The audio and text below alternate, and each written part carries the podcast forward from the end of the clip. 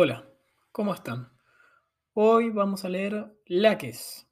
Eh, forma parte del volumen 1 de Platón de la colección Gredos y la traducción y las notas son de Carlos García Gual. En el diálogo están Lisímaco, Melesias, Nicias, Laques, hijo de Lisímaco y Melesias y Sócrates. Y arranca Lisímaco hablando. Ya habéis visto, Nicias y Laques, pelear a ese hombre equipado con sus armas. En cuanto al motivo de haberos invitado entre Melesias y yo a asistir al espectáculo a nuestro lado, no os lo dijimos antes, pero ahora os lo vamos a decir. Es porque pensábamos que vosotros que es porque pensamos que con vosotros debemos hablar con toda franqueza. Pues hay quienes se burlan de semejantes ejercicios, y si uno les pide su opinión, no dirían lo que piensan, sino que, por miramientos hacia quien les consulta, dicen otra cosa en contra de su propia opinión. Nosotros, que os consideramos capaces de adoptar un juicio y una vez adoptado, decir sencillamente lo que opináis, por eso os hemos traído para decir en común sobre el tema que vamos a consultaros. Y esto, acerca de lo que os hago tan largo proemio, es lo siguiente. Estos de aquí son nuestros hijos. Este, el de Melesias, que lleva el nombre de su abuelo paterno, Tucídides. Y este es el mío. También él tiene el nombre de su abuelo y de mi padre, pues le llamamos Artícides. Nosotros hemos decidido cuidarnos de ellos al, nosotros hemos decidido cuidarnos de ellos al máximo y no hacer como la mayoría de que, una vez que sus hijos llegan a muchachos, los sueltan a lo que quieran hacer, sino comenzar precisamente ya ahora a ocuparnos de ellos en todo cuanto podamos como sabemos que también vosotros tenéis hijos, pensamos que es habréis preocupado por ellos más que nadie, de cómo lleguen a ser los mejores gracias a vuestros cuidados. Y en caso de que no hubierais aplicado a menudo vuestra atención a tal asunto, vamos a recordaros que no debe descuidarse y os, y os exhortamos a dedicar, en común con nosotros, cierta atención a vuestros hijos. ¿Y por qué hemos decidido esto? Nicias y Laques, Laques, debes escucharlo, aunque me extienda un poco más. El caso es que acostumbramos entre Melesias y yo comer juntos y los chicos comen a nuestro lado. Como ya os dije al comenzar mi charla, seremos del todo francos con vosotros. Cada uno de nosotros tiene desde luego muchas y hermosas acciones de su propio padre para referírselas a los muchachos. De cuántas cosas llevaron a cabo en la guerra y cuántas en la paz administrando los asuntos de los aliados y de los de nuestra ciudad. Pero nuestras propias acciones ninguno de los dos puede hablar. De eso nos sentimos avergonzados ante estos y culpamos a nuestros padres de habernos dejado holgar a nuestro gusto cuando éramos muchachos, mientras ellos se ocupaban de los asuntos de los demás. Y a estos muchachos les ponemos eso mismo como ejemplo, diciéndoles que si se despreocupan de sí mismos y no nos hacen caso, serán unas personas insignificantes, pero que, si se aplican, pronto podrán hacerse dignos de los nombres que llevan. Afirman ellos que nos van a obedecer, así que nosotros inquirimos qué es lo que han de aprender o practicar a fin de hacerse muy excelentes. Entonces alguien nos recomendó esta enseñanza, diciendo que era hermoso para un joven aprender a combatir con armamento, y nos elogiaba a ese que habéis visto hacer la, y nos elogiaba a ese que habéis visto hacer la demostración y nos estuvo animando a presenciarla. Así que nos pareció que debíamos venir a ver la función y que nos acompañarais tanto en calidad de coespectadores como para ser nuestros consejeros y compañeros, si queréis, en el cuidado de la educación de nuestros hijos. Esto es lo que queríamos comunicaros.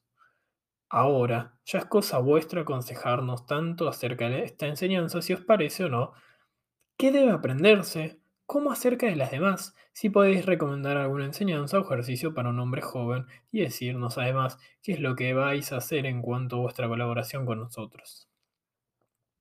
Nicias dice, por mi parte, Lisímaco y Melesias, elogio vuestro plan, estoy dispuesto a participar en él, y creo que también lo esté Laques. A lo que Laques responde, pues lo crees acertadamente, Nicias. Porque lo que decía hace un momento, Lisímaco sobre su padre y el de Melesias, me parece que está muy bien dicho, tanto de aquellos como de nosotros y de todos cuantos se ocupan de los asuntos de la ciudad, que les suele ocurrir más o menos eso que él decía, que se desentienden de sus hijos y de sus asuntos privados si actúan descuidadamente. Así que, en eso dices bien, Lisímaco. Pero que nos convoques a nosotros como consejeros para la educación de los muchachos y no llames a este de aquí y a Sócrates me sorprende en primer lugar. Porque es de tu demo y luego porque allí pasa siempre sus ratos de charlas sobre donde hay algo de eso que tú buscas para los jóvenes, una hermosa enseñanza o ejercicio. Liz le responde, ¿Cómo dices, Laques? ¿En qué este Sócrates se ha preocupado por alguno de estos temas? Laques le responde, desde luego que sí, Lisímaco. Nicias contesta, eso te lo podría decir también yo no menos que Laques. Precisamente a mí me presentó hace poco como maestro de música para mi hijo, Adamón, discípulo de Agatocles. Un hombre no solo muy bien dotado para la música, sino valioso, además en todos los demás temas en los que quieras que converse con muchachos de esa edad. Lisímaco responde. Los hombres de mi generación, por lo visto, Sócrates, Nicias y Laques, ya no conocemos a los más jóvenes, puesto que pasamos la mayor parte del tiempo recluidos en nuestra casa a causa de la edad, no obstante, si también tú, hijo de Sofronisco, puedes dar un buen consejo a este, a este tu camarada de Demo, debes aconsejarme. Y estás en tu derecho, pues sucede que eres amigo nuestro por parte de tu padre. Siempre tu padre y yo fuimos compañeros y amigos, y murió él sin que con anterioridad nos hubiera distanciado ninguna rencilla. Pero, además, me ronda, un cierto recuerdo de lo que esto decían hace poco que estos chicos, dialogando entre sí en casa, a menudo hacen mención de Sócrates y lo elogian mucho. Sin embargo, jamás les pregunté si se referían al hijo de Sofranisco. Entonces, muchachos, decidme, ¿es este Sócrates a quien os referís una y otra vez? Los muchachos responden, desde luego, padre, él es. Lisímaco dice, bien está, por era, Sócrates, que mantengas en pie el prestigio de tu padre, que era el mejor de los hombres, y especialmente que nos resulten familiares a nosotros tus cosas y a ti las nuestras. Laques dice, pues bien, Lisímaco, no suelte ya a este hombre, que yo en otro lugar lo he visto defender no solo el, el prestigio de su padre, sino también el de su patria, porque en la retirada de León marchaba a mi lado, y yo te aseguro que, si los demás hubiesen comportado como él, nuestra ciudad se habría mantenido firme, y no hubiera sufrido entonces semejante fracaso. Lisímaco contesta. Ah, Sócrates, es desde luego un buen elogio, este que tú ahora recibes de personas dignas de ser creídas y en cosas tales como las que te elogian. Ten por cierto, porque yo me alegro al oír eso de tu buena reputación, y piensa tú que yo te tengo el mayor aprecio, Hubiera sido conveniente que ya antes nos hubiéramos visitado con frecuencia, que nos hubieras considerado familiares tuyos, como justo, pero ahora, a partir de hoy mismo, que nos hemos reencontrado, no dejes de hacerlo. Trátanos e intima con nosotros y con estos jóvenes, a fin de que también vosotros hagáis perdurar nuestra amistad, con que vas a hacerlo así, y ya te lo recordaremos nosotros. Pero, ¿qué decís del tema de que empezamos a tratar? ¿Qué os parece? Esa enseñanza, ¿El aprender a combatir con las armas es conveniente para los muchachos o no? Sócrates dice, bueno, sobre eso, Lisímaco, también yo intentaré aconsejar lo que pueda y luego trataré de hacer todo lo que me pidas. Sin embargo, me parece más justo, al ser yo más joven y más inexperto que estos, escucharles antes que dicen y aprender de ellos. Y si sé alguna otra cosa al margen de lo que ellos digan, entonces será el momento de explicarosla e intentar convenceros a ellos y a ti. Así que Nicias, ¿por qué no tomáis la palabra uno de los dos? Nicias dice, no hay inconveniente, Sócrates. Me parece que recibir esa enseñanza es provechoso para los jóvenes en varios sentidos. Pues ya está bien de que pasen su tiempo en otro sitio, en esos que los jóvenes gustan de frecuentar en sus diversiones, siempre que tienen ocio y no en este, donde forzosamente fortificarán su cuerpo, pues como ejercicio no es inferior ni comporta menor esfuerzo que cualquier otro, y al mismo tiempo, este entrenamiento gimnástico es de lo más apropiado a un hombre libre, tanto como la equitación. Solo estos, que se ejercitan con los instrumentos de la guerra, se adiestran para el certamen, certamen del que somos atletas para aquello en lo que se nos plantea la competición. Luego este aprendizaje les será una cosa útil en la batalla misma, cuando sea preciso luchar junto a otros muchos, pero su provecho será máximo cuando se quiebren las formaciones y entonces tengan que luchar cuerpo a cuerpo, bien para atacar persiguiendo a uno que se retira o para defenderse en retirar el otro que carga sobre ellos. El que domina este arte no se dejará vencer, ni enfrentado contra uno, ni siquiera atacado por más, sino que se impone en cualquier trance gracias a él. Además, ese aprendizaje incita el deseo de otro nuevo y hermoso conocimiento, pues cualquiera que ha aprendido el combate las armas deseará el estudio inmediato del combatir en formación.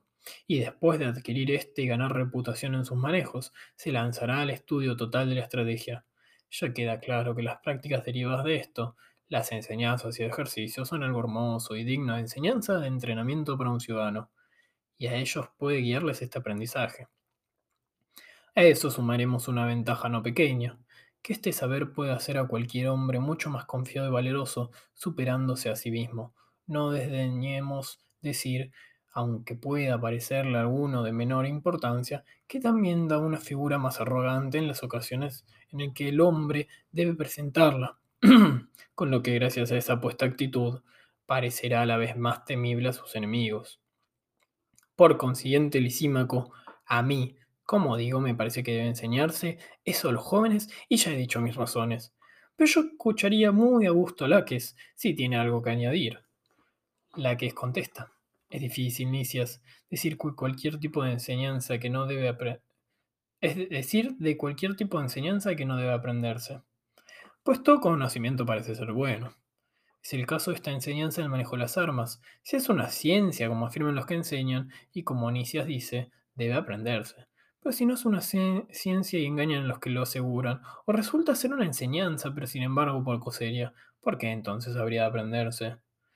Digo eso sobre el tema fijándome en lo siguiente, que yo pienso que si valiera algo, no les habría pasado inadvertido a los demonios, a quienes no les preocupa ninguna otra cosa en la vida, sino el buscar y practicar aquello con cuyo conocimiento y ejercicio puedan aventajar a los demás en la guerra. Y si ellos no lo hubieran advertido, al menos no se le habría escapado a los maestros de tal arte este mismo hecho, que aquellos con lo que más se afanan entre los griegos por esas cosas y que cualquiera que fuera renombrado entre ellos al respecto podría obtener ganancias abundantes en otras regiones. Al modo como lo hace un autor de tragedias reputando entre nosotros. Desde luego, que quien se cree capaz de componer bien una tragedia no anda en gira fuera del Ática para hacer su representación, sino que se viene derecho aquí y naturalmente la pone en escena ante nosotros. Pero a los maestros de armas yo los veo que consideran a la ceremonia como un santuario infranqueable, al que no pisan ni con la punta del pie, sino que la rodean en círculo desviándose y hacen sus demostraciones en cambio por doquier, incluso con preferencia ante aquellos que reconocerían que hay muchos que los aventajan en los asuntos de la guerra. Además, Lisímaco, yo he contemplado muchos de estos en plena acción y sé cómo son. Y no es posible contarlo a partir de un dato, que desde luego ninguno de los que se dedican de oficio a estos manejos de armas han resultado jamás un hombre famoso de la guerra. Si bien en las demás cosas los renombrados surgen de entre aquellos que, en cada caso, se dedican habitualmente a ellas, estos, al parecer, al contrario de los demás, andan muy desafortunados al respecto, pues incluso ese este sileo que vosotros habéis admirado conmigo al hacer su demostración ante tanta gente, como las palabras grandilocuentes que decía al hablar de sí mismo, yo lo he visto mejor en otra parte dando a su pesar una demostración más auténtica. al abordar su navío, en el que iba con Epibates a una nave de carga, lo vi que combatía con una pica armada de guadaña, arma tan sobresaliente como sobresaliente era él entre los demás. El resto de las hazañas del individuo no vale la pena mencionarlas, solo me referiría a cómo acabó, cómo acabó el inventor de la guadaña adosada al asta de la lanza. Mientras luchaba, ésta se trabó de algún modo en las brisas de la nave y quedó enganchada. Este sileo daba tirones queriendo soltarla, pero no podía, y la nave pasaba todo lo largo de la otra. Mientras tanto, él corría por la cubierta agarrando su lanza. Al alejarse la nave, como le arrastraba acogida su lanza, dejó que se deslizara el mango por su mano hasta empuñar el cuento, el cuento de la misma.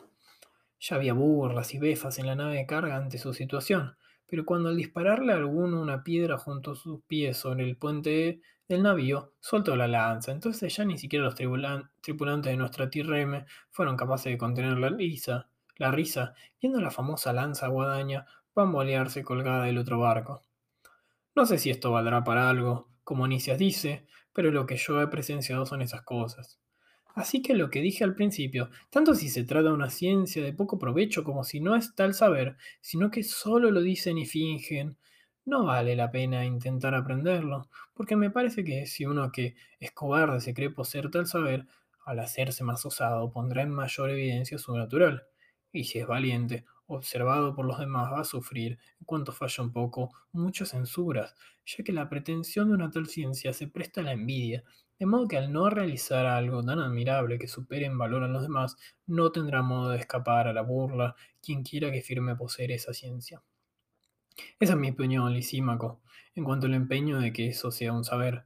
Pero como te decía antes, no hay que soltar ahora a este Sócrates, sino pedirle que nos dé un consejo sobre lo que le parece el tema propuesto.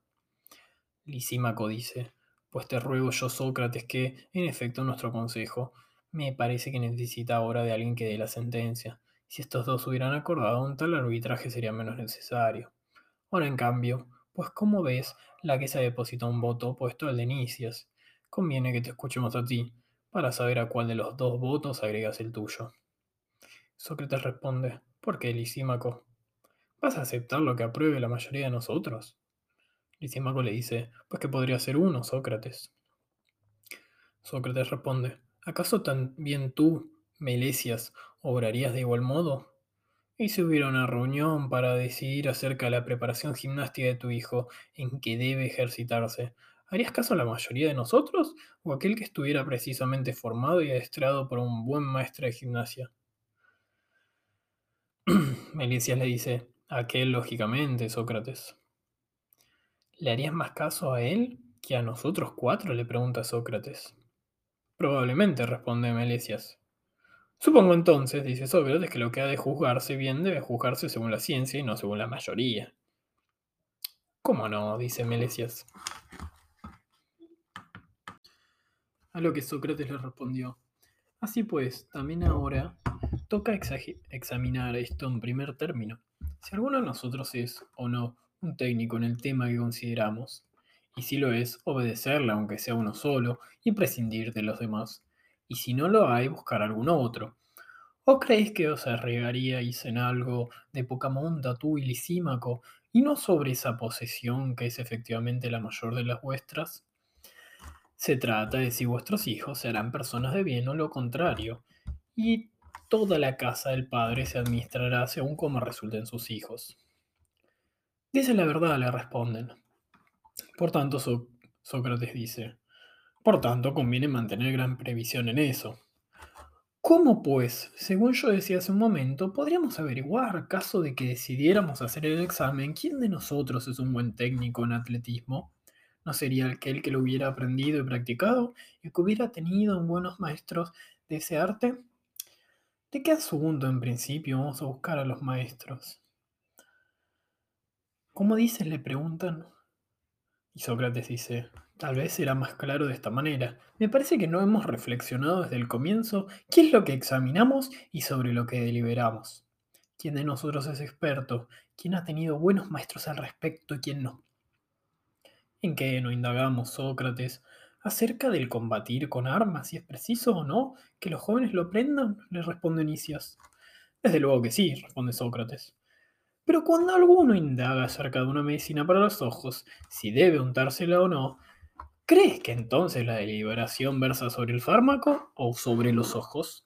Sobre los ojos, le responde. Por tanto, continúa Sócrates, también cuando uno examina si debe aplicarle o no un freno al caballo y cuando, ¿acaso entonces delibera sobre el caballo o no sobre el freno? Verdaderamente, dice Nicias. Sócrates continúa. Entonces, en una palabra, cuando uno examina una cosa en función de algo, la deliberación resulta ser sobre aquello que es el motivo final del examen y no sobre lo que se investiga en función de otra cosa. Precisamente, dice Nicias. Sócrates continuó. Por consiguiente, hay que observar también si el consejero es técnico con el cuidado de aquello en función de lo cual planteamos el examen. Por tanto, ahora, ¿decimos que tratamos de la enseñanza con vistas al alma de los muchachos? Sí, le responden. Entonces hay que buscar a aquel de entre nosotros que sea un técnico en el cuidado del alma, que, asimismo, sea capaz de cuidar bien de ella y que haya tenido buenos maestros de eso. ¿Por qué? Sócrates le pregunta a Laques.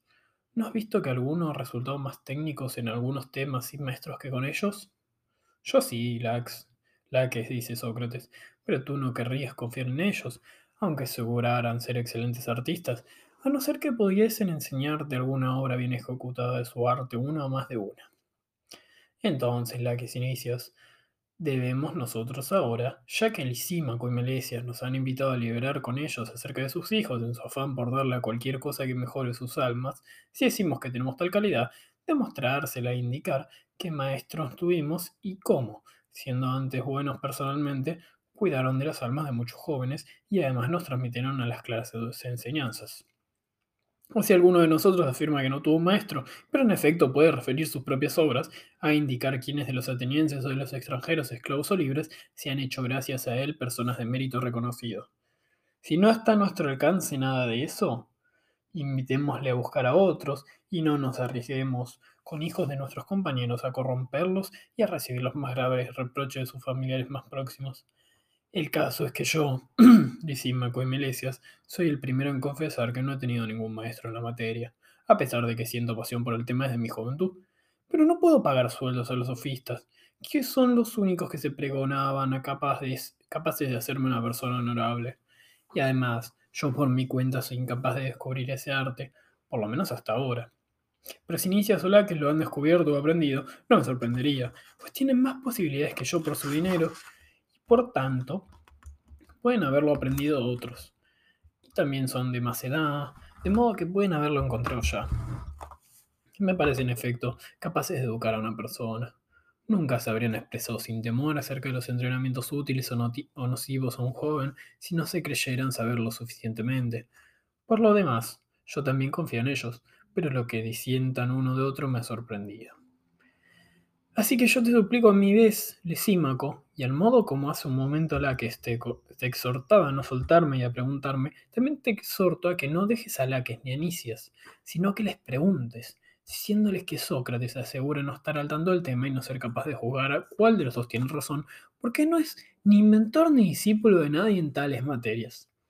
Tú, Laques y Nicias, decidnos, uno y otro, que entendido en la educación de los jóvenes tuviste como maestros y si estáis enterados por haberlo por haberlo aprendido de otro o habiéndolo indagado por vosotros mismos. Si lo habéis aprendido, decirnos quién fue el maestro de cada uno y quiénes sus competidores, para que, si los asuntos de la ciudad privan a vosotros del tiempo libre, acudamos a ellos y les persuadamos con regalos o favores. O ambos, o ambas cosas, a ocuparse de nosotros y de nuestros hijos, para que no avergüencen a sus antepasados por su mediocridad. Y en caso de que ambos seáis descubridores de tal conocimiento, dándonos un ejemplo de a qué otros habéis transformado al cuidaros de ellos, de mediocres en personas de mérito. Porque si empezáis ahora por primera vez a educar, hay que advertir que el riesgo de vuestro experimento no recae sobre un cario, sino sobre vuestros hijos y los hijos de vuestros amigos, y que no os ocurra sencillamente el dicho del refrán, empezar el oficio de alfarero con una jarra. Decidnos, pues, cuál de estos supuestos os sirve y conviene, o por el contrario, cuál no. Esto, Lisímaco, pregúntaselo si no lo sueltes. Y Lisímaco responde, me parece amigos que Sócrates habla acertadamente, pero a vosotros os toca decidir, Nicias y Laques, si os viene bien y de grado ser interrogados y dar explicación sobre estos temas. Para mí y para Melesias está claro que no sería agradable el que quisierais exponer en un diálogo todo lo que Sócrates os pregunta, porque, como decía al principio, os invitamos a consejo con motivo de que pensábamos que os habríais preocupado, como es natural por estos temas, especialmente porque vuestros hijos tienen casi la misma edad que los nuestros para la educación. A no ser que tengáis algún reparo a sentir examinando la cuestión en común con Sócrates, dando y con Sócrates, dando y aceptando vuestro razonamiento unos y otros, porque él tiene razón también en eso de que ahora tratamos del más importante de nuestros asuntos, con que ved si opináis que así ha de hacerse. Inicia responde, Ah, Lisímaco, me parece que de verdad conoces a Sócrates solo por su padre y que no lo has tratado, a no ser de niño, cuando en alguna ocasión entre la gente de tu demo se te acercara acompañado a su padre en un templo o en alguna otra reunión de barrio. Está claro que desde que se hizo mayor no has tratado con este hombre. ¿Por qué Nicias? dice Lisi, Lícito.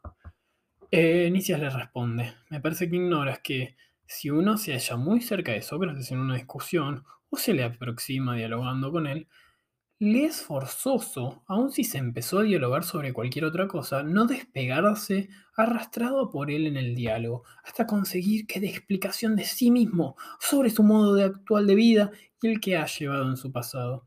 Y una vez que ha caído en eso, Sócrates no lo dejará hasta que lo, lo sopese bien y suficientemente todo. Yo ya estoy acostumbrado a este. Sé que hay que soportarle esas cosas, como también que estoy a punto ya de sufrir tal experiencia personal. Pero me alegra, Lisímaco, de estar en contacto con este hombre. No creo que sea nada malo al recordar lo que nos hemos hecho bien o lo que no hacemos. Más bien, creo que para la vida posterior está forzosamente mejor predispuesto el que no huye de tal experiencia, sino el que le enfrenta voluntariamente y según el precepto de Solón. Está deseoso de aprender mientras viva y no cree que la vejez por sí sola aporte sentido común.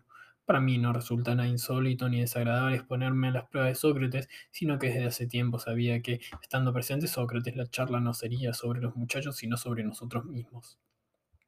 Como os digo, por mi parte no hay inconveniente en coloquiar con Sócrates tal como él lo prefiera. Mira qué opina Laques acerca del tema. Mi posición, Nicias, responde Laques, sobre los coloquios es sencilla. O si lo prefieres, no sencilla, sino doble. Desde luego, a uno puedo parecerles amigo de los razonamientos y a otros enemigo. Cuando oigo dialogar acerca de la virtud, sobre algún tipo de sabiduría, un hombre que es verdaderamente un hombre y digno de las palabras que dice, me complazco extraordinariamente al contemplar al que habla y lo que habla es recíproca conveniencia y armonía.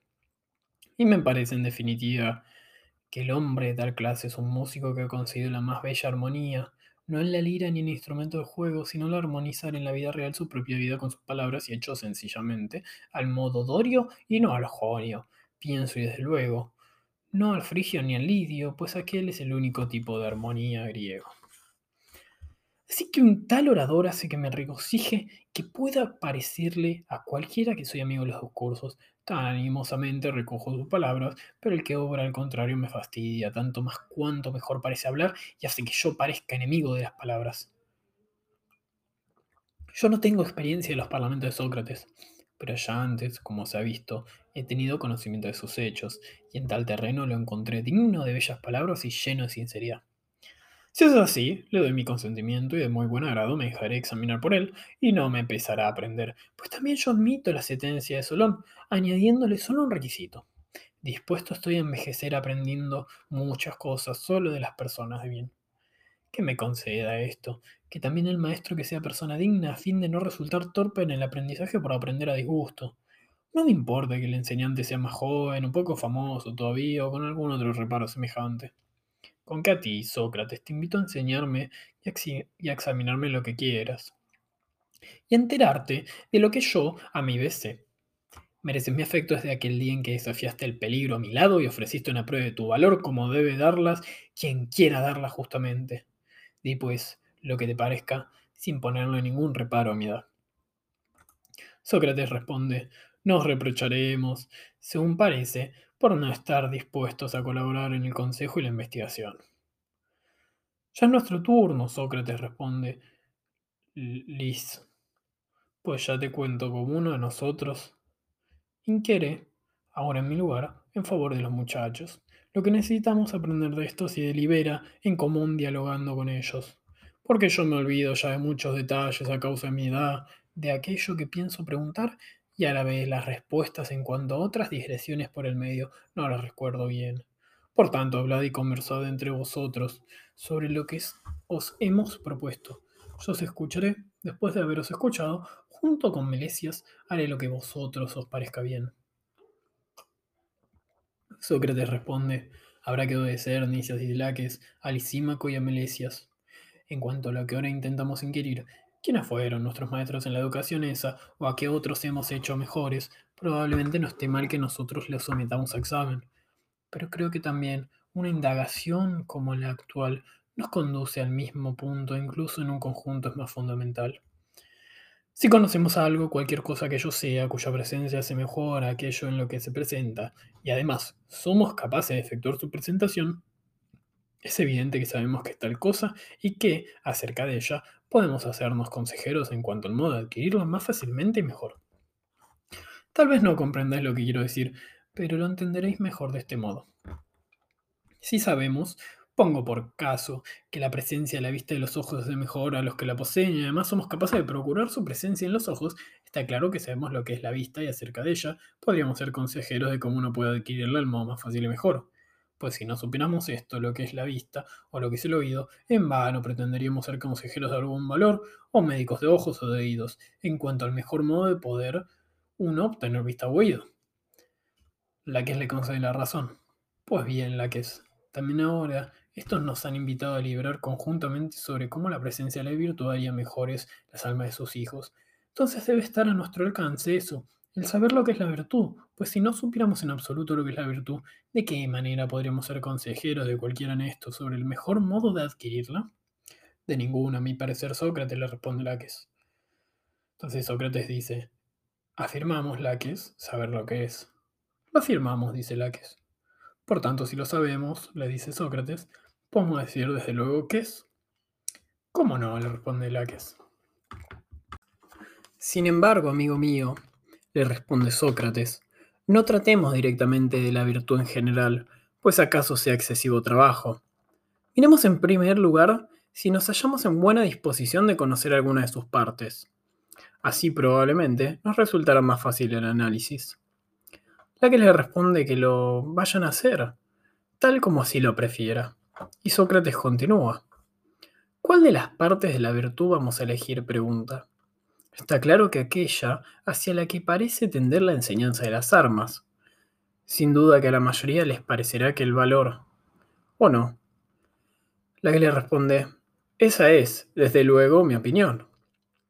Sócrates le dice, y eso es lo que intentaremos en primer término, Lax decir qué es el valor. A continuación, examinaremos también de qué manera puede presentarse en los jóvenes, en la medida en que sea posible obtenerlo a partir de entrenamientos y enseñanzas. Con que intenta responder a lo que digo. ¿Qué es el valor? le pregunta. La que le responde. Por Zeus, Sócrates, no es difícil responder. Si uno está dispuesto a rechazar, firme en su formación, a los enemigos y a no huir, sabes bien que ese tal es valiente. Dices bien, Laques, le responde Sócrates, pero quizá yo soy culpable, al no haberme expresado con claridad de que tú no respondieras a lo que tenía intención de preguntarte, sino otra cosa. ¿Cómo es eso que dices, Sócrates? le pregunta Laques. Y Sócrates le responde, voy a explicártelo, si soy capaz. Sin duda es valiente, como tú dices, el que resistiendo firme en su formación, combate contra los enemigos. Y yo también afirmo eso. Pero, ¿qué dices de quien huyendo y no resistiendo firme combate contra los enemigos? La que le pregunta, ¿cómo huyendo? Y Sócrates le contesta, al modo como dicen que combaten los escitas, no menos huyendo que persiguiendo, y según Homero, en algún lugar dijo, elogiando los caballos de Eneas, que estos sabían perseguir y huir velozmente por aquí y por allá. También elogió Homero Eneas por eso, por su ciencia de la fuga, y dijo que él era un maestro de la fuga. Laques le dice, y con razón Sócrates, pues hablaba con respecto a los carros. También tú hablabas sobre los jinetes, jinetes de citas. La caballería de estos combate en este modo, pero la infantería de los griegos lo hace como yo digo. Sócrates le contesta, a excepción, tal vez, de la infantería de los lacedemonios, pues dicen que los lacedemonios, cuando en Platea se enfrentaron a los guerróforos, no quisieron pelear con ellos aguardando a pie firme, sino que huyeron. Y una vez que se quebraron las líneas de formación de los persas, dándose la vuelta como jinetes, pelearon y así vencieron en aquella batalla. De lo que te decía hace poco, que soy yo el culpable de que tú no, de que tú no respondieras bien, puesto que no te pregunté bien. Quería pues saber no solo acerca de los valientes de la infantería, sino también acerca de los de la caballería y de todo género de combatientes, pero además de los que son valientes en los peligros del mar y de cuantos lo son frente a las enfermedades, ante la pobreza y ante los asuntos públicos, y aún más, de cuantos son valientes no solo ante dolores o terrores, sino también ante pasiones o placeres, tanto resistiendo como dándose la vuelta, pues en efecto existen laques, algunos valientes también en tales situaciones. Por tanto, son valientes todos estos, pero no demuestran su valor ante los placeres, otros ante los dolores, otros ante las pasiones y otros ante los temores. Otros, creo, muestran su cobardía en las mismas circunstancias. Lo cual es, en definitiva, cada una de estas dos cosas. Y eso es lo que preguntaba. De nuevo, pues intenta definir primero el valor, que es lo idéntico en todos los casos. ¿O aún no comprendes lo que te pregunto? La que le responde que no comprende del todo. Y Sócrates le, le dice, pongo un ejemplo, como si te preguntara qué es la rapidez, que se da en el correr y en el tocar la cítara y en el hablar y en el comprender y en muchas otras cosas, y que en general poseemos en lo que vale la pena decir en las acciones de las manos, las piernas, la boca, la voz y el pensamiento. ¿No lo estimas tú así? La que le responde que sí. Y Sócrates continúa. Si en tal caso uno preguntara, Sócrates, ¿cómo defines eso que tú llamas rapidez en todos los casos? Contestaría que a la capacidad de realizar un poco tiempo muchas cosas yo la llamo rapidez, y ello tanto respecto a la voz como a la carrera y a todos los demás. Intenta ahora también tú, la que es, definir así el valor, en qué consiste su capacidad, la misma ante el placer, ante el dolor y en todo lo que a su momento decíamos que se presentaba por la que recibe el nombre de valor. La que le dice, entonces, me parece que es cierto, que es un cierto coraje del alma, si si debe decirse lo que se da en todos los ejemplos. En efecto se debe, le responde Sócrates, al menos si queremos contestarnos a nosotros mismos. Sin embargo, se me ocurre esto. Según pienso, no cualquier coraje te parece valor. Lo deduzco de esto, que de seguro, Laques, que tú consideras el valor una cosa de las muy hermosas. Ten por cierto que de las más hermosas, le responde Laques. Y Sócrates le pregunta, ¿no es, pues, bello y digno el coraje acompañado de sensatez? Desde luego, le responde Laques. Y Sócrates continúa preguntando. ¿Y que si le acompaña el desvarío, no será por el contrario dañino y criminal? Sí, le dice Laques. ¿En qué llamarás hermoso lo que es dañino y criminal? pregunta Sócrates. ¿Es que llamarás hermoso lo que es dañino y criminal? pregunta Sócrates. No sería justo, Sócrates le responde Laques. Sócrates continúa preguntando. No reconocerás, por tanto, que un coraje de esa clase sea valor, puesto que no es hermoso y el valor es algo bello. Tienes toda la razón, le responde Laques. A lo que Sócrates continúa. Entonces, ¿el coraje sensato sería, según tu definición, el valor? Al parecer, le responde. Y Sócrates dice, vemos ahora a qué se refiere su sensatez. ¿Acaso todo lo grande y lo pequeño? Por ejemplo, si uno tiene el coraje de gastar su dinero sensatamente, conociendo que, mediante ese gesto, adquirirá, más, ¿eso tú lo llamarías valiente? Lague responde que no. Y Sócrates pregunta, ¿y en el caso de uno que es médico, que tiene a su hijo o algún otro enfermo de neumonía, que pidiéndole que le dé de beber o de comer, no se doblega, sino que mantiene su firmeza? Laques dice, tampoco se trata de eso, de ningún modo. Sócrates responde, en cambio el hombre que en la guerra resiste con coraje y quiere pelear, pero que, reflexionando sensatamente y sabiendo que otros lo socorrerán, va a combatir contra oponentes menores en número y más cobardes de los que están de su parte, que domina un terreno más favorable, ese que con tal sensatez y previsión se reviste de coraje. Dirías que es más valiente, que, el que en el campamento contrario está dispuesto a enfrentarse a él y a resistir en coraje su ataque?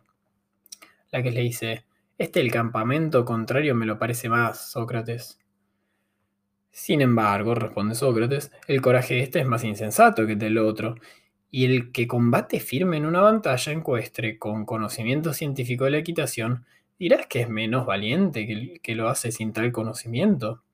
E igual el que resiste lleno de coraje, con su, con su pericia en el manejo de la onda o del arco o de cualquier otra cosa. Y todos los que están dispuestos a bajar a un pozo y sumergirse con pleno coraje en tal acción o en otra semejante, no siendo expertos, ¿vas a decir que son más valientes que los expertos al respecto? ¿Qué otra cosa puede uno decir? Sócrates le pregunta a Laques. Sócrates le dice, ninguna otra, siempre que así lo creas. Pero sin duda, Laques, esos se arriesgan y tienen coraje más insensatamente que los que lo hacen con conocimiento técnico. ¿Y no nos pareció en lo anterior que esa audacia y coraje insensatos eran vicios y dañinos? Laques le dice que, desde luego. Y Sócrates continúa preguntando, ¿y que el valor se había reconocido de que era algo hermoso? Ahora, en cambio, afirmamos que esa cosa fea, el coraje insensato, es valor. ¿Te parece que decimos bien? Por Sócrates. Por Zeus, Sócrates. A mí me parece que no, responde Laques.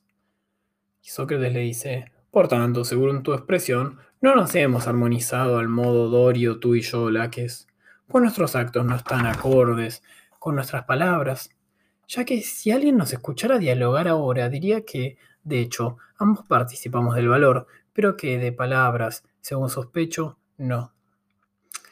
¿Qué entonces? ¿Te parece bien que nosotros nos quedemos así? De ningún modo, le dice Laques. ¿Quieres pues que hagamos caso en todo aquello que decíamos? pregunta Sócrates. Que atendamos al razonamiento que nos invita a mostrar coraje. Si estás dispuesto, también nosotros resistiremos y persistiremos con firmeza en la encuesta, para que el valor mismo no se burle de nosotros, de que no lo hemos buscado valerosamente, si es que muchas veces ese coraje es persistir en el valor. La que le responde, yo estoy dispuesto, Sócrates, a no abandonar. Sin embargo, estoy desacostumbrado a los diálogos de este tipo. Pero además se apodera de mí un cierto ardor por la discusión ante lo tratado, y de verdad me irrito, al no ser como ahora capaz de expresar lo que pienso. Pues creo para mí que tengo una idea de lo que es el valor, pero no sé cómo hace un momento se me ha escaullido, de modo que no puedo captarla con mi lenguaje y decir en qué consiste. Y Sócrates le dice, desde luego, amigo mío, el buen cazador debe proseguir la persecución y no dejarla. ¿Quién pues que invitemos a Nicias a nuestra partida de caza, por si es más diestro que nosotros? De acuerdo, le responde Laques. Invitemos a Nicias. Venga, Nicias, responde Sócrates. Socorre a tus amigos que están apurados en la discusión y no encuentran la salida. Si tienes alguna fuerza. Ya ves cuán atrapados están nuestros intentos. Tú di lo que crees que es el valor, librámonos de nuestro apuro y asegura con tus palabras lo que piensas. Nicias dice, por cierto que desde hace mucho tiempo me parece, Sócrates, que no defináis bien el valor.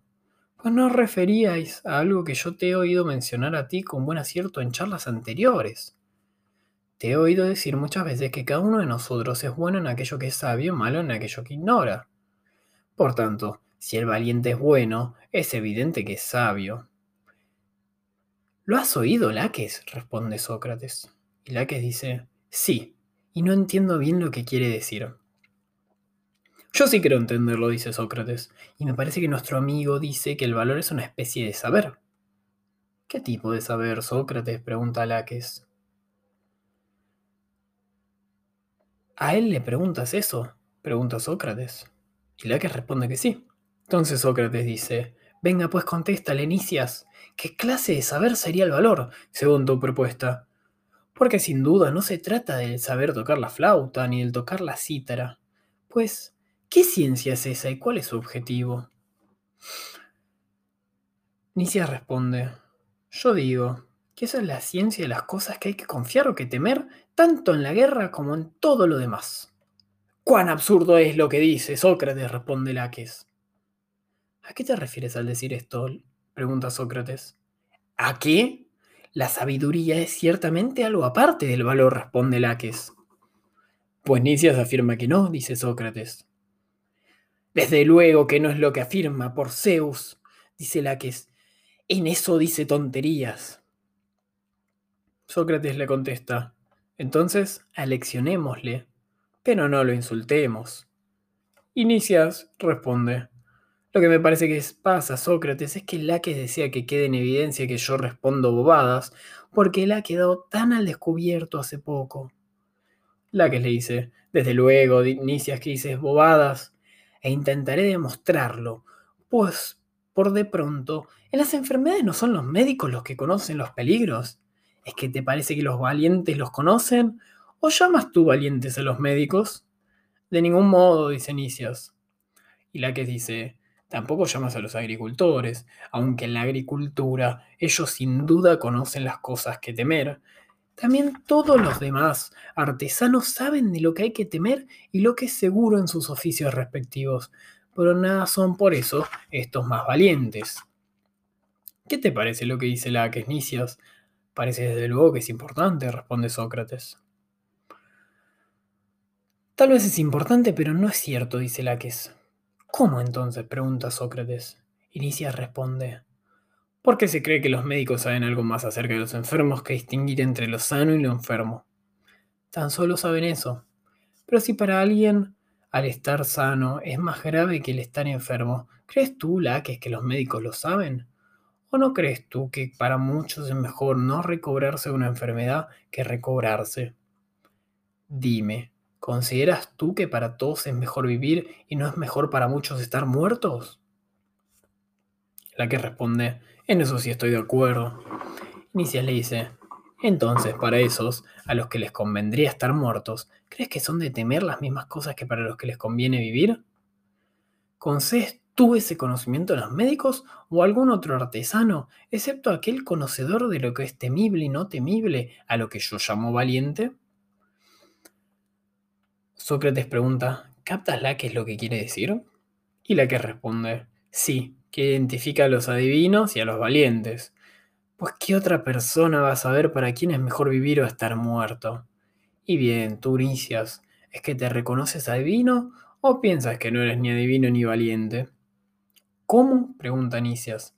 ¿Ahora crees que es propiedad del adivino conocer las cosas temibles y las seguras? Sí, pues, respondes Laques, ¿De qué otro?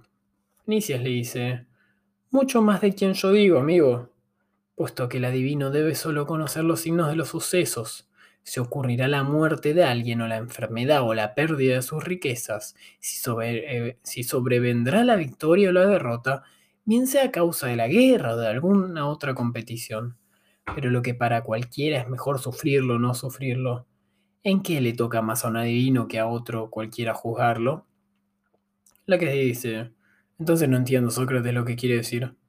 Pues queda claro que no aplica su definición del valiente ni al adivino, ni al médico, ni a ningún otro, a no ser que diga que se refiere a algún dios. A mí me parece que este Nicias no quiere reconocer que dice bobadas y se, resuel y se revuelve arriba y abajo intentando ocultar su apuro.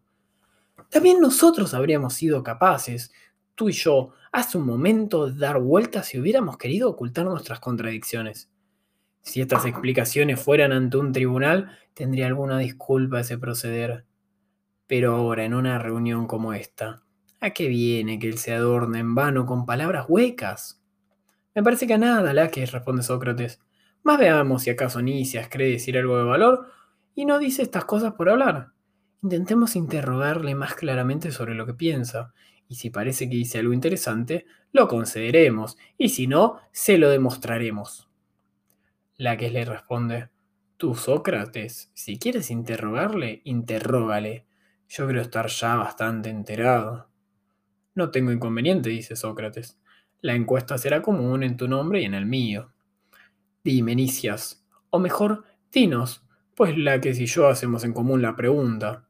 ¿Afirmas que el valor es la ciencia de lo temible y de lo seguro? Nicias responde que sí. Y Sócrates comenta, pero conocer eso no está en poder de cualquiera cuando ni el médico ni el adivino poseerán tal conocimiento, ni serán valientes, a no ser que dominen por añadidura tal ciencia. ¿No decías eso? Nicias dice, exactamente. Y Sócrates le contesta, entonces, en realidad, según el dicho, no puede cualquier cerdo conocerlo ni ser valiente. Opino que no, dice Nicias. Y Sócrates le responde, está claro, Nicias, que tú, Al menos, ni siquiera crees que fue valiente la cerda de Cromión. Lo digo no por bromear, sino porque forzosamente quien da tal definición no aceptará el valor de ningún animal, ni conocerá que algún animal sea tan sabio que afirme que lo que pocas personas saben por ser difícil de conocer, esos parecen saberlo un león, una pantera o cualquier jabalí. Pero es preciso que el que se ha establecido que el valor es eso que tú postulas firme que en relación con el valor son iguales el león y el ciervo y el toro y el mono. La que dice, por los dioses que dice bien, Sócrates. Y con toda sinceridad respóndenos, Nicias, si consideras que son más sabios que tú, son más sabios que nosotros esos animales, que todos reconocemos que son valientes, o bien si te atreves, en contra de la opinión de todos, a no llamar valientes a estos. Nicias dice, de ningún modo, Laques, llamo yo valientes ni a los animales ni a nadie que no sienta temor por su ignorancia, sino temerario y loco. ¿O crees que también voy a llamar valientes a todos los niños que por su desconocimiento no tienen miedo a nada?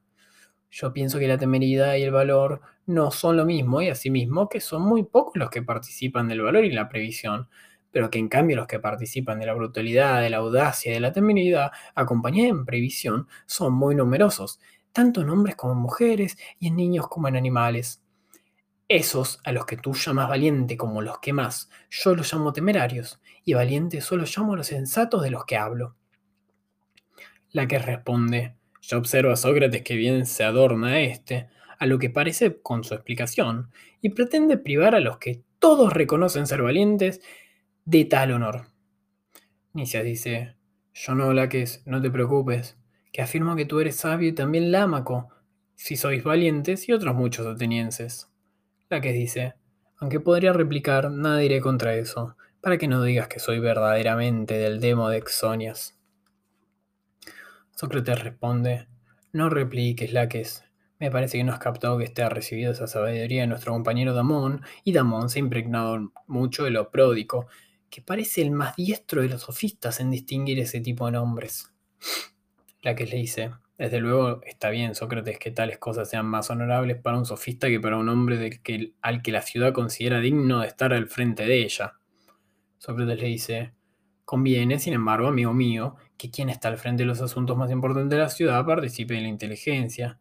Me parece que Nicias es digno de que se le examine para saber hacia dónde apunta su explicación del nombre del valor. Laques le responde, examínelo entonces tú, Sócrates. Y Sócrates responde, voy a hacerlo, amigo, mas no creas que vaya a dejarte escapar de nuestra asociación en el diálogo. Por tanto, presta atención y examina con nosotros lo que digamos. Tú, Nicias, vuelve a contestarnos desde un principio. ¿Recuerdas que al comenzar el diálogo tratábamos del valor, examinándolo como una parte de la virtud? Desde luego, dice Nicias.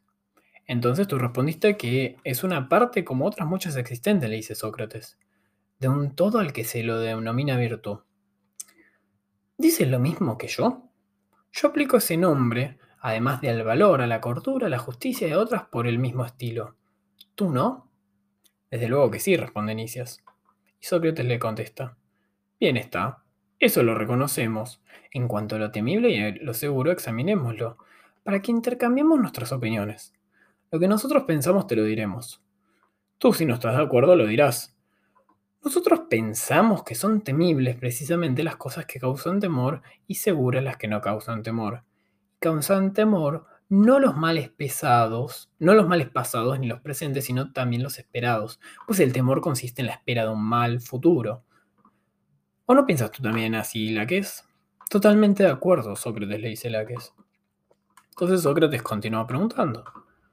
Oye nuestra proposición, Nicias, que decimos que son temibles los males futuros y seguros, las cosas que no van a ser males o que van a ser bienes. ¿Tú opinas así de otro modo sobre eso? Yo opino de ese modo, dice Nicias. ¿Y el conocimiento de estas cosas lo denominas valor? le responde Sócrates. Exactamente, dice Nicias. Veamos ya el tercer punto, si también te parece lo mismo que nosotros, dice Sócrates. Nos parece a este y a mí que, acerca de aquellas cosas de las que existe un conocimiento científico, no es uno el conocimiento con relación al pasado para saber de qué modo fueron, y otro diferente en cuanto a su presente, para saber de qué modo se presentan, y otro aún sobre el modo como pueden suceder de la mejor manera y cómo sucederá lo que todavía no ha sucedido, sino que está a saber es el mismo. Por ejemplo, respecto de la salud, esta ciencia no es otra que la medicina, que siendo únicamente para todos los tiempos, advierte de qué modo suceden tanto las cosas presentes como las pasadas y las futuras. Y a su vez, respecto a lo que nace de la tierra, la agricultura se porta de igual modo. Y en efecto, a los asuntos de la guerra, vosotros podéis atestiguar que la estrategia prevé de modo óptimo todos los detalles en relación con lo que va a suceder y no tiene para sí que deba recurrir a la mántica, sino que da órdenes, como que sabe mejor en las cosas de la guerra, tanto al presente como al futuro. Y así lo ordena la ley, que no mande el adivino al general, sino el general al adivino. ¿Afirmamos esto la que es? Lo afirmamos, responde este. Sócrates pregunta, ¿y qué? ¿Tú, Nicias, estás de acuerdo en proclamar que la ciencia es idéntica sobre las mismas cosas, tanto si son futuras como presentes y pasadas? Sí, también yo opino sí, Sócrates le dice Nicias. Luego, amigo, pregunta Sócrates, ¿también el valor es el conocimiento firme de las cosas temibles y le aseguras como tú dices o no? Sí lo es, responde Nicias. Sócrates vuelve a preguntar, ¿qué ha reconocido que las cosas temibles son los males por venir y las reconfortantes las buenas por venir? Nicias dice muy reconocido. Y Sócrates continúa, la ciencia de las mismas cosas es idéntica tanto si estas son futuras como si son de otro modo.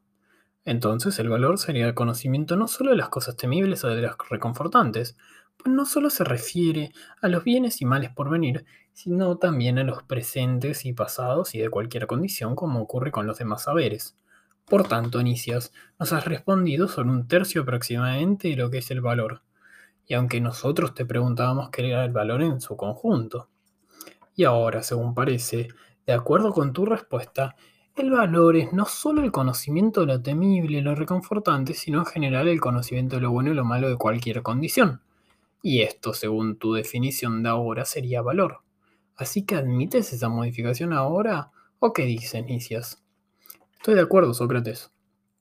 Entonces Sócrates pregunta, ¿Te parece, buen amigo, que le faltaría algo de la virtud a la persona que conociera los bienes en su totalidad y completamente, y como suceden, sucederán, y han sucedido, y los mismos los males? ¿Crees tú que estaría falto de cordura o de justicia o de piedad ese individuo al que precisamente le incumbe precaverse ante los dioses y ante los hombres de las cosas temibles y las no temibles, y procurarse las buenas y sabe tratarlos correctamente? Me parece importante, Sócrates, lo que tú dices.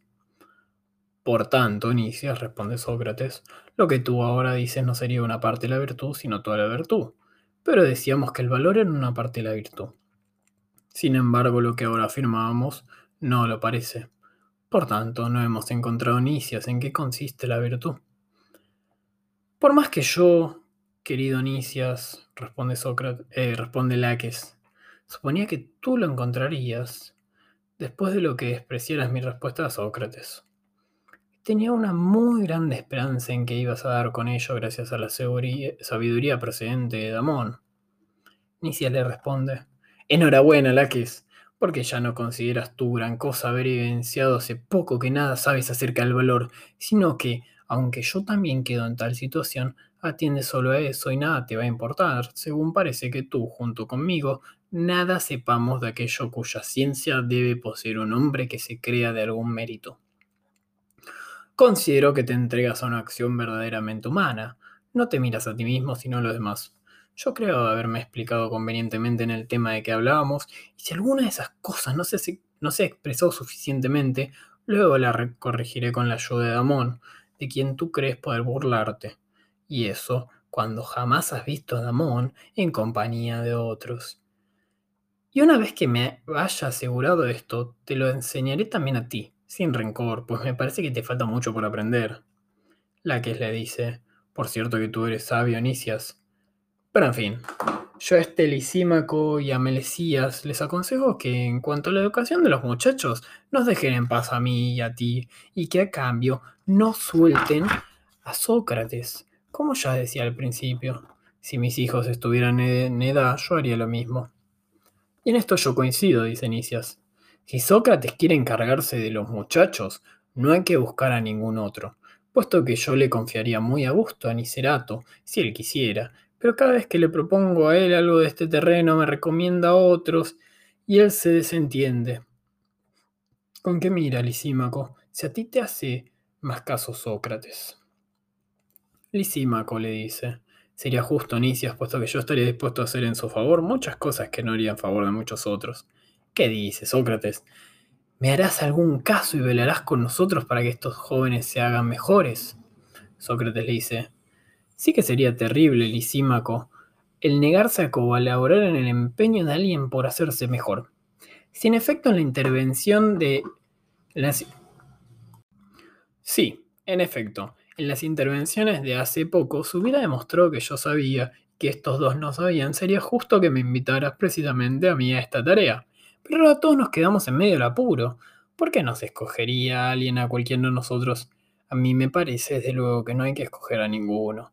Más como nos hallamos en tal situación, a tendencia os parecéis bien a lo que yo os aconsejo.